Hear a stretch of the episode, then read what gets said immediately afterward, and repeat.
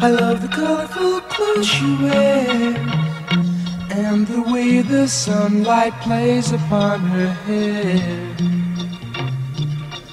Oh, hi, I'm Josh Lacash, and this is Wrong Opinion, the 4th of July episode. And what does that mean? What's is there going to be fireworks here or here? No. I have an interview at the end of this episode with the star and producer, and then another star of The Outpost. It, it's out today on all platforms where you can rent and get movies. It was supposed to come out in theaters. It's now it, it's now in 90 theaters that are open across the country. It's supposed to come out in over 2,000 theaters, but the fake coronavirus happened. So uh, I suggest you guys watch it. I watched it last night. It was really good. I wouldn't really even be talking about this if I didn't like the movie even even if I had the interview, I would have maybe not even put the interview in this episode. I would have been like, eh, I can't put an interview for something I didn't like. I thought it was amazing, and um, so Jonathan Yunger, who's the producer, and he, he he's uh a, a, one of the stars in it, and then Daniel Rodriguez, who plays himself in the movie, and he does a good job too. Unlike that Clint Eastwood movie with the train and the, the the train bombing thing and was it a bombing or the terrorist train attack? It's not like the terrorists drove a train into something but there was a terrorist on a train and then the guys in that Clint Eastwood movie played themselves and they sucked. The you know the movie I didn't think was very good. Kind of a cool experiment getting the guys to play themselves but it didn't work out. It did work out for this movie and then it has Clint Eastwood's son in it. It has Orlando Bloom and some other people Trust me, it's a really good war movie. So Daniel Rodriguez, it says here, spent four years in the army and served in Iraq and Afghanistan and was awarded a Purple Heart and a Bronze Star. So I interviewed someone that won those things, which is pretty cool. You guys should watch that movie.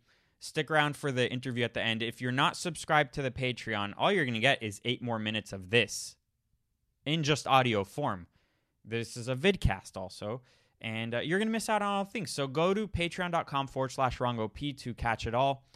And uh, at the end of this 30 minute block, I will play the trailer for you, and then you're going to see the interview. Really good. Check out that movie. But I have some other news. The merch I've been talking about, really since just only last episode, is coming out tomorrow. You're going to like it. It's on Teespring. And if you want more info, just DM me or maybe I'll just put the link here so you can see it. And if you're just listening, then you won't get any merch. I don't care. It's really good. Um, but I want to also give you an update on the Crazy Rich Asian Girl. And I know you you've probably seen the videos and whatever, but but I spoke about her on Wednesday, and and and I think that it warrants a little bit of an update. And it's just strictly coming from her. There's no spin here. This is the no spin zone. I feel like I just coined that. No one else has ever said that. I'm going to keep saying it. So, uh, this is an update on the crazy rich Asian girl that goes to Harvard. Said she's going to stab anyone who says all lives matter. All lives matter. And uh, and then she got her, her she had a job. Her dream job was taken away. Why would they do this to me? Why would those Trumps? Let's hear what she says actually. Trump supporters just took my job away from me. I've gotten death threats, rape threats, violent threats. It was okay. But now it's just like my future. My future is entirely compromised because Trump supporters have decided to come for my life. God, this sucks. You guys suck. I'm too strong for you. I'm too strong for any of you. All lives matter raises Trump supporters. It sucks, but it doesn't suck as much as systemic racism. And I'm not gonna stop using my platform to advocate for it. And I'm sorry, Deloitte, that you can't see that. That you are cowardice enough to fight somebody who's going to make an indelible change in the world and is going to have an impact. She should just leave college. Forget about your dream job. Go find a husband, make some kids, be happy. Why put yourself in the war that is politics? It's not for you. Again, wh- like that war movie.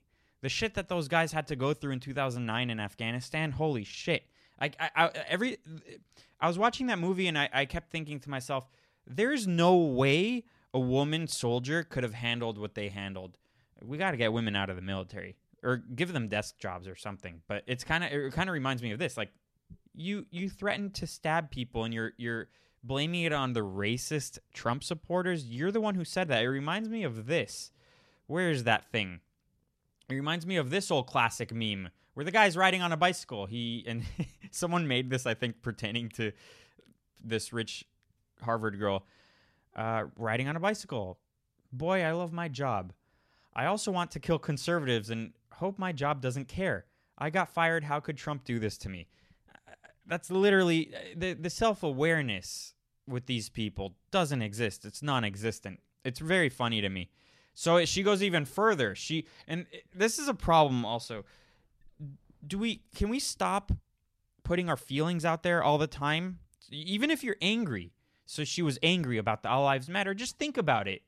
Just think about it and be like, fuck those All Lives Matter guys. But why do we have to why do you have to why do you feel the need to to make a video about that and then post it for the world to see? And then you're surprised after making threats to a whole group of people that you don't agree with. You're surprised that you lost your job, your dream job. Her, your your dream should be have kids. That's it. That's what your dream should be, and that's that's a big deal, by the way. So then she goes on to say this. I know this is what Trump supporters wanted, um, because standing up for Black Lives Matter put me in a in a place online to be seen by millions of people. You did it to yourself. I worked really hard to get, and meant a lot to me. Just called me and fired me because of everything. Um, I don't know if everyone's seen, but it's been circulating a lot. Um, my Black Lives Matter TikToks were picked up by conservatives and spread and shared and people were demanding that I be fired, which I, I just got. My job that I worked really hard for. I wonder if these people are surprised when cancel con- culture comes after them. You know what I mean? You created cancel culture, and now you're surprised it's used against you.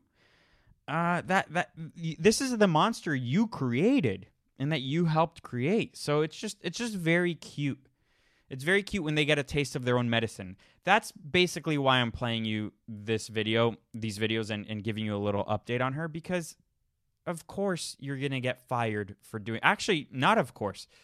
I didn't think anything was going to happen because typically these people are protected. They're protected by everyone.